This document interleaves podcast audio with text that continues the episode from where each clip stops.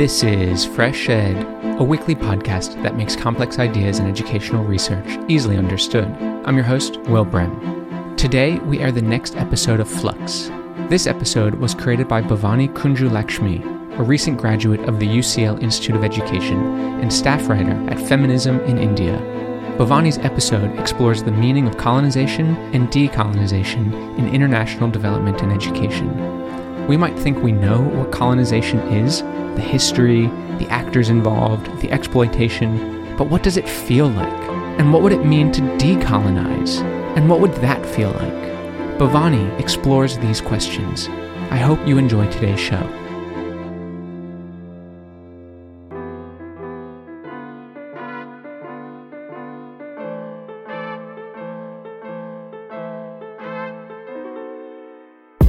I can't tell the full story in this half an hour podcast.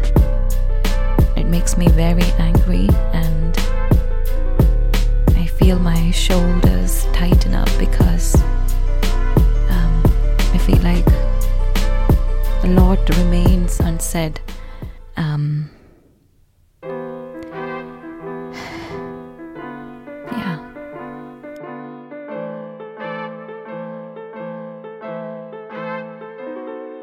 അപവാദമോ പരാതിയോ പെരണ്ടതെന്റെ പക്കലില്ല. അങ്ങനുള്ളതൊന്നുമേ ഉള്ളവൻ മറയ്ക്കുകില്ല. ഇല്ല തർക്കമില്ല. അച്ചടക്കമുള്ള പിള്ളയല്ല എങ്കിൽ ഞാൻ കാഴ്ച വെക്കുകില്ല. അടക്കമുണ്ടോ ദുഃഖമുണ്ടൊരിക്കലും ഇരിക്കുകില്ലിരിക്കലും മുഴപ്പുകില്ല സ്വൽപ്പവും ഭരിക്കുകില്ല. അടിച്ചു വാരി നിത്യവും നടക്കിലും മടിപ്പതില്ല. വാക്കുകൾക്ക് മൂർച്ച വെക്കുവാൻ തക്ക പഠിപ്പുമില്ല. നിൽപ്പതിന്ന് പുരനിറഞ്ഞ് അറകളിൽ കുമാരികൾ. പറയപുലയ ഈടവ ബഹുനായ രാജദാസികൾ ഇരുണ്ടതും ഉരുണ്ടതും വെളുത്തതും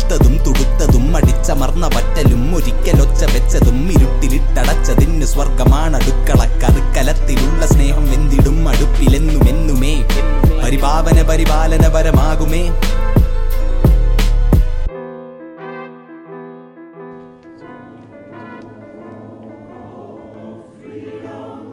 I always like to pretend that, you know, I'm up in heaven and, you know, God is asking me, well, bell, what was it that you liked the most? And I would always answer that what I most wanted for myself was to be able to be free, to be self loving, to all of those things. And that life has allowed me to have that. It's a tremendous gift and a tremendous need to share with others. Recalling the life that I had left behind in Kerala, I'm a little ashamed to admit this, but growing up, there was definitely a time when I actually dreamt of having an arranged marriage. I mean, I bought what was sold to me. Around me, I didn't see a different model. There wasn't a woman who was dating, or at least openly dating. I, I did hear about the ones who eloped with men and brought shame to their families but it was terrifying to even imagine being one of them. So I thought an arranged marriage was the future for me. And of course, my mother taught us that it would be up to my future husband to decide how long I would continue studying or if I would, quote unquote, be allowed to work. So I didn't want to plan anything until I met my husband at 18 because he would then make all my decisions for me anyway. So, what's really the point of planning? I also remember when this narrative began to change in my mind. I woke up one morning. I was around nine years old at the time. I was the last one to wake up, and I went into the living room where my father and my uncle were sitting at the dining table sipping tea. The women in the family, my mother, my aunts, they were just standing around the table, perhaps ready to rush to the kitchen on command, and they were discussing. I mean, the men were discussing my sister's arranged marriage and the specifics of the next steps. I mean, the women were also contributing to the discussion, definitely not with strong opinions, but just comments, mostly agreeing with the men, and I stood there wondering why my sister wasn't there. Also, I couldn't help but worry that in nine years' time, when I turned 18, would they be having the same conversation about whom I would be marrying without me even being in that room? Would I also be marrying a stranger? Could I even imagine what that person might be like? I mean, would that even matter? Because all that would matter would be whoever my father had in mind. All that would matter would be what my uncle, my mother, and maybe the brokers could imagine. So we have marriage brokers. You know, they're very similar to real estate brokers. These brokers would be approached by men or their parents. The broker would understand their demands and needs, their checklist of requirements for what the bride must be like. Then the brokers would start looking for a suitable proposal or a quotation that matches their specific set of requirements. Caste, check. Family reputation, check. Skin color, check. Cooking skills, check. The length of her hair, check. Purity, check. Height, check. Education, check. Weight, check. Family's wealth, check. Age, check.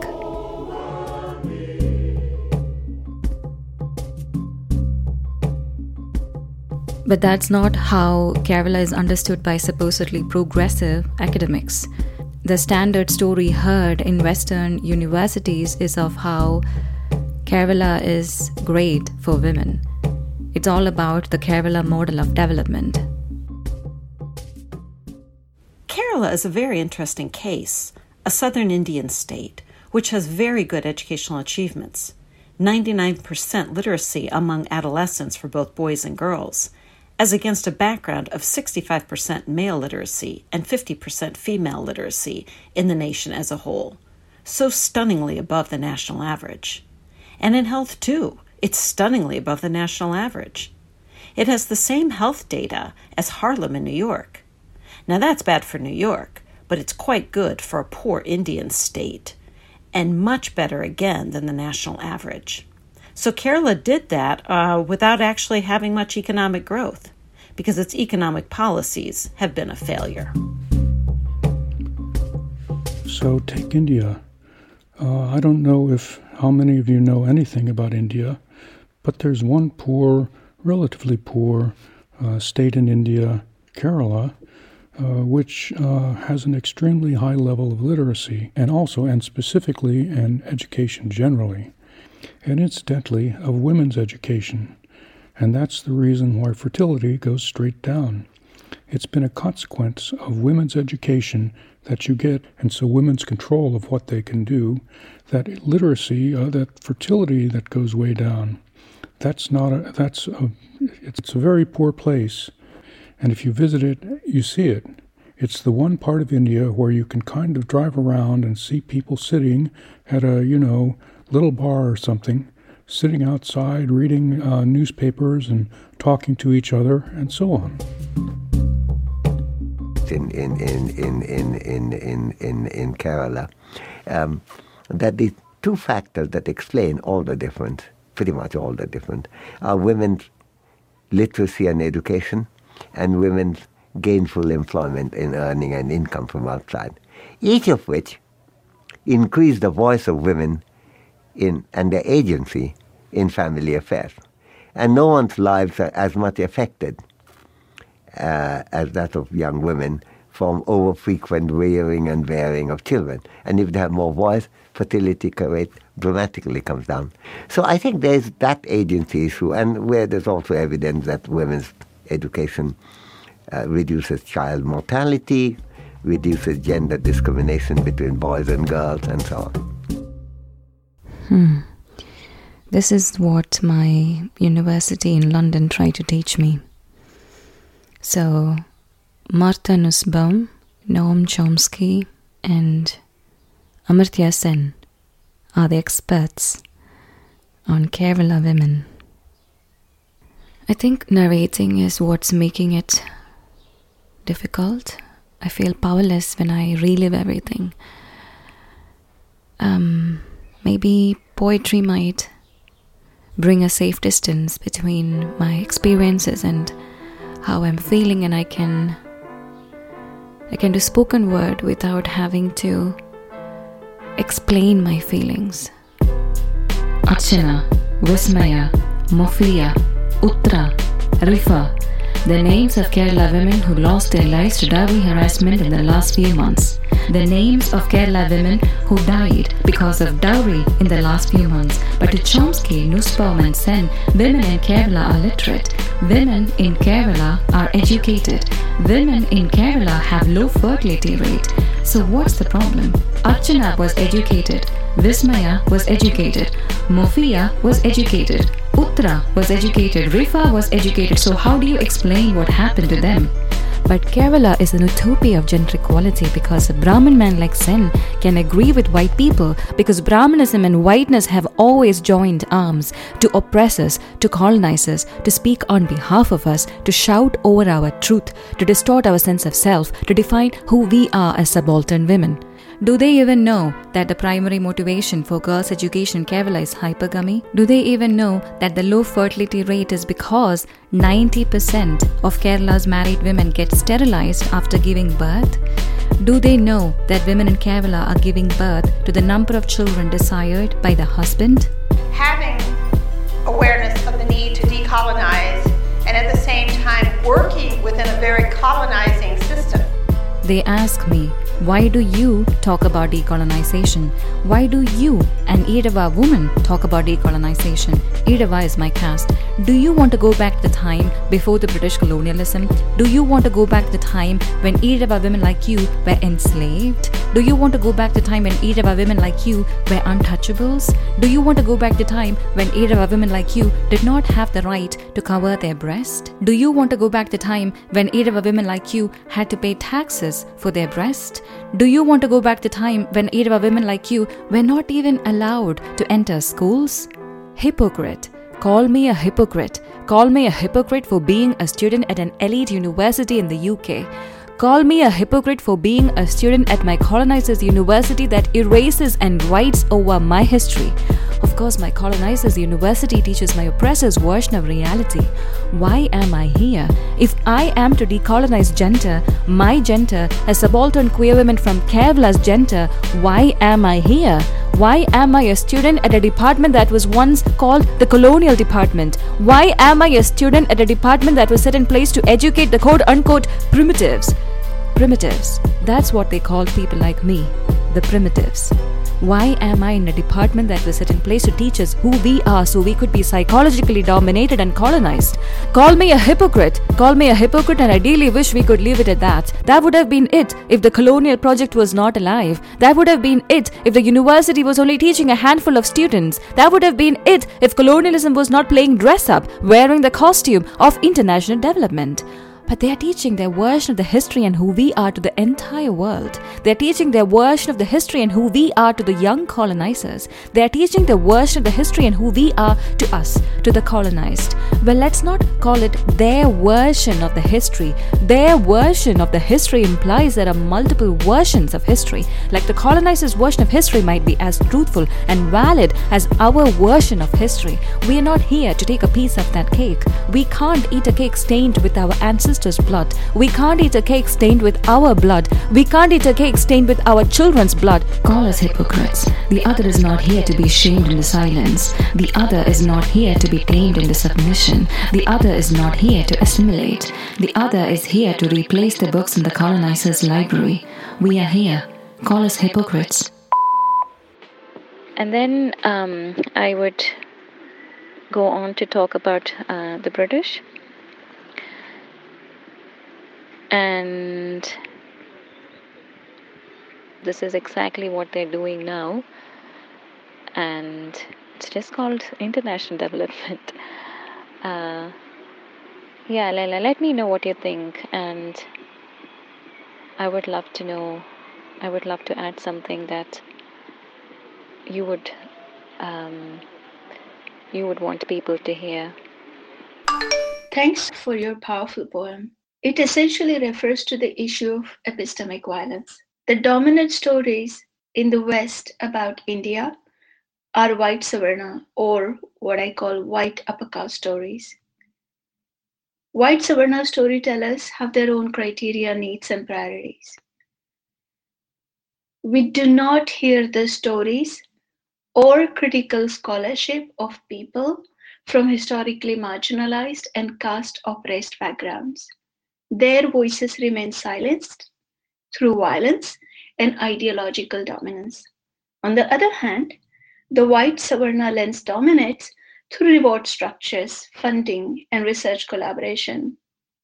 I find it intellectually dishonest when I see Savarna upper caste scholars use the discourse of exclusion but maintain silence over the issue of casteism and caste privileges when they talk about India. This tendency is the same as white scholars who ignore the ongoing patterns of coloniality and see globalized forms of structural racism. You see, people do not tend to question the identities that give them power. And this tendency is per- pervasive in the field of international development. It does not consider its historical and epistemic location Instead, it assumes a universal voice. I understand your anger. You find yourself erased through their authoritative narratives. I find it offensive when I hear the white Savarna scholars pretending to give voice to the voiceless. They hold this myth that subaltern does not speak. And so the white Savarna savior is required to speak on marginalized people's behalf. This belief, in my view, is internalized casteism and racism. There is an investment in feeling good and looking good rather than asking, How did the mic land in your hand in the first place? They do not unpack the, the deeper histories of exploitation. They do not consider reparatory actions that critical anti caste and anti race scholars and activists have been asking for decades. They haven't been listening. Spivak once famously asked, Can the subaltern speak? I think it's a wrong question. We must ask, Can you hear the subaltern speak? Are you willing to pass the mic instead of centering yourself as the authors of marginalized people's stories? Are you willing to decenter yourself epistemically? Are you willing to prioritize reparations? I mean, I got tired of academe. I felt like academe was so much like the dysfunctional family that if I stayed in it, um, in the way that I was in it, I would never be well. Because all of the ingredients of the dysfunctional family were present there. That was Bell Hooks. Part of me thinks we haven't really lost her, and we never will. She lives on, healing us, and she lives through us. And her work will live on even after our time. The voice you heard before, that was Laila Kadiwal. Leila is a brilliant scholar and activist. She's been my mentor for the last two years, and at university, she's been a support system for many people like me. And this is really important because there aren't many people like Laila who stand on their truth without safely taking the side of authority. And to add a few words about how it went down when I spoke about this to the university, I mean, this audacity to write and tell our story after also having told the stories of our great grandmothers and grandmothers. But the moment you call it out, you become the problem. So when I raised this as a complaint, which as you can imagine, it's not easy being a student, I knew they were going to tone police me anyway, and that's bound to happen when you submit a complaint about and at an institution to the institution that holds power. And the response was disappointing yet not surprising because it's the same pattern they follow. This is how they do it. They will not address the complaint. Instead, they would pathologize the complainee and intellectualize their misuse of power. They would blame it on the trauma of the oppressed and they would just escape accountability, which is quite sick because what it shows is the inability to reflect, the inability to do self inquiry, the inability to accept when one is wrong. And I think this is the tragedy of people in positions of power and institutions of power. Their privilege affords them a life that doesn't require looking at the mirror. So, as soon as a mirror is held up against them by the people they're oppressing, they want to break it. So, like a child throwing tantrums, they try to break the complainee. It's transparent and childish. Can you hear the subaltern speak? Are you willing to pass the mic instead of centering yourself as the authors of marginalized people's stories? Are you willing to decenter yourself epistemically? Are you willing to prioritize reparations? I remember the days leading up to my sister's wedding. I felt surprised day after day with what I was witnessing and discovering. My sister, she didn't seem to resist, and I would say she even seemed excited. I wondered if she was just excited because she would no longer be controlled by her parents, who, until that point, decided everything for her. They didn't let her stay out to meet friends outside of school.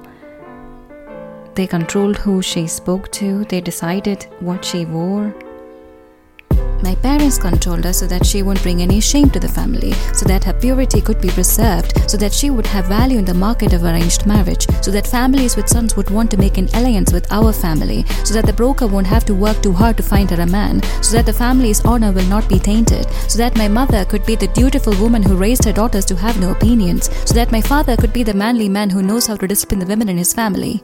I think she believed that marrying a stranger would set her free. I think there was a time when I also believed that marrying a stranger is what would set me free. But then I also heard how the older women in the family advised the new bride about being hit or being battered by their new husband as the necessary taming of a woman who needed to learn her place or who needs to be taught her place. So I saw it as my future already decided for me. But I wondered if I would also obey and submit like my sister did because not even the women in the family would understand why I wouldn't. In the weeks leading up to my sister's wedding, I also caught up with the cryptic mentions of marital sex something that's offered by a wife to her husband on his demand. And in the years that followed, I wondered if some young women did not protest arranged marriage because it would indeed be a relief to experience this kind of physical intimacy without the guilt, the shame, the stigma attached to anything premarital, without having to hide having sex. We go through our teenage years imagining what it would be like not to have to watch over our shoulders just to hold hands with somebody or to be with a person because all of that was not allowed. Since that's how you bring shame to the family and taint the reputation forever. So no one really called them quote unquote forced arranged marriages, even though there were clear signs of coercion and physical abuse. So obey them, be nice to them, do not ever come back complaining about them it was quite clearly established that any instances of domestic violence would be seen as violence provoked by the woman who possibly arrogantly flaunted her agency and deserved to be hit by her husband, who was simply teaching her a lesson. I'm not telling the story so someone would just come and rescue us. I'm telling the story so you understand how colonialism continues to impact us. We didn't really have arranged marriages or even monogamy until three generations ago. And when I say we, I mean people from my caste and several other communities in Kerala. My caste is Ezhava. We are one of the polluted caste. About 2000 years ago, the Brahmins colonized us. They introduced the caste system. The Brahmins of Kerala are called Nambudiris. The Nambudiris became our teachers, our priests, and historians who taught us to see ourselves through their eyes. And in their eyes, under the eyes of caste system, we became one of those castes that you might know of as the untouchables. We were farmers and toddy tappers, as in we made palm wine we were enslaved until the early 1800s. In 1813, the Ezhava women, together with Pulaya, Paraya, and other Dalit women, they even started organizing and revolting for their right to cover their breast. This revolt eventually became the Reformation movement, a movement that was against the caste system and feudalism. Nangeli, an Ezhava woman, she cut off her breast and she submitted it to the tax collector. And this led to the abolition of breast tax. Yet she's not she's not taught to us as a reformer because reformers are all men. We always had women like Nangeli, but the British liked to think that they rescued us from caste oppression. They had already arrived in the region by 1583. Kerala at the time consisted of the princely states of Travancore and Cochin and Malabar coast. At the time, we didn't really have the institution of marriage in our caste. It was common for Ezhava women to have multiple partners. By the mid late 1800s, the British began to intervene and they said we could cover our breast and enter schools if we converted to Christianity. And a lot of us converted to Christianity, and the rest of us assimilated into Englishness because it came with the possibility of education and employment. And we would no longer have to work for the feudal landlords. The British tricked us into thinking that Victorian morality would emancipate us from Brahmanical patriarchy. And by Victorian morality, I mean attaching women's worth to chastity, having an arranged marriage, the father of the bride paying dowry to the groom, the wife moving into the husband's family, the notion of housewives and providing husbands. They also made it seem like if women spoke English, it meant that they are emancipated so the British civilizing mission, in a way, co opted the anti caste movement, and they also gave us this illusion of caste mobility. But all we really got was the right to imitate the Brahmanical patriarchy and the Victorian patriarchy. I feel a certain kind of pressure to say everything about the history of women from my caste because a history has been lied about for so long. There is a lot of rage and grief, and it has such a direct impact on the way, the ways in which we see ourselves, our sense of self. Nambudiris, the Menons, the Nayars, the upper caste, they did that to us. They continue to do that to us. The British missionaries did that to us when they first arrived. The education system that they set in place did that to us. The ways in which that education system continues to be what educates us, even though we are technically politically independent, it does that to us. It continues to distort our history and there's a part of me that wants to go on a roof and scream this to the world. And I say world and I do not say just people in Kerala because because white researchers, historians, writers, movie makers, they continue to study us like we are some insects in a laboratory and write about us and tell our story, tell our history, and they continue to distort it actively and we continue to listen to them. And I think for me, that's really the most heartbreaking part that we continue to listen to them. We continue to listen to the oppressor to find out our past and our present. Um, yeah. Can you hear the subaltern speak? Are you willing to pass the mic instead of centering yourself as the authors of marginalized people's stories? Are you willing to decenter yourself epistemically? Are you willing to prioritize reparations? Sometimes I wonder why they try so hard to silence us, to pathologize our pain and our anger. How self resenting does one need to be in order to want to do that? in order to seek sadistic pleasure by inflicting such violence. But when we refuse to be silent, when we tell our stories, we realize how many of us are out there and we see our power. We realize how little and silly the oppressors are, we get to love and heal and laugh together. I am grateful to know several women who refuse to be buried and refuse to be infantilized. From them, I learn other ways of living and being. The other audacious women who could not and cannot be silenced, the ones who refuse to contain their rage, they insist that we can find our community by doing just that, by refusing, and so I listen to them. I always like to pretend that, you know, I'm up in heaven and, you know, God is asking me, well, bell, what was it that you liked the most? And I would always answer that what I most wanted for myself was to be able to be free.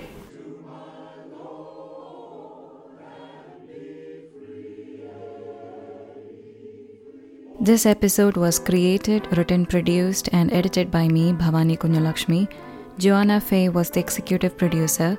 Brett Lashua and Will Brehm were the producers. Thanks to Fred Brehm, who read the quote by Noam Chomsky, and Fran Vavrus, who read the quote by Martha Nussbaum. Michael Rumbelau, thanks for recording something that didn't become a part of the final episode. The theme music was composed by the brilliant artist MC Couper. The song was composed and rapped by MC Couper. I thank my teacher Laila Kadiwal, who generously offered her time to be interviewed. I also thank Jay Devika for offering her time for an interview that didn't become a part of the final episode.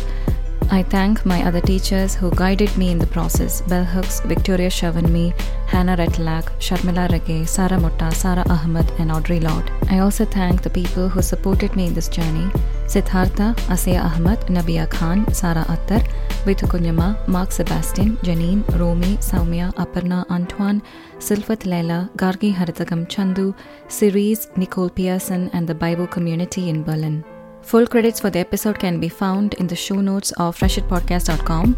You'll also find a transcript of the episode with a selection of resources for further exploration. FreshEd Flux is made possible by the support of the Open Society Foundations, the UCL Institute of Education, NORRAG, the Sachdev Family Fund, and listeners like you. Please consider donating to FreshEd by visiting freshedpodcast.com slash donate. Please note that the opinions expressed on FreshEd Flux are solely those of the host or the guest interviewed, not FreshEd, which takes no institutional position. If you liked what you've heard today, please rate us wherever you listen to your podcast. Reviews really do help. Thank you for listening. I am Bhavani Kunjulakshmi and I hope you enjoyed the episode.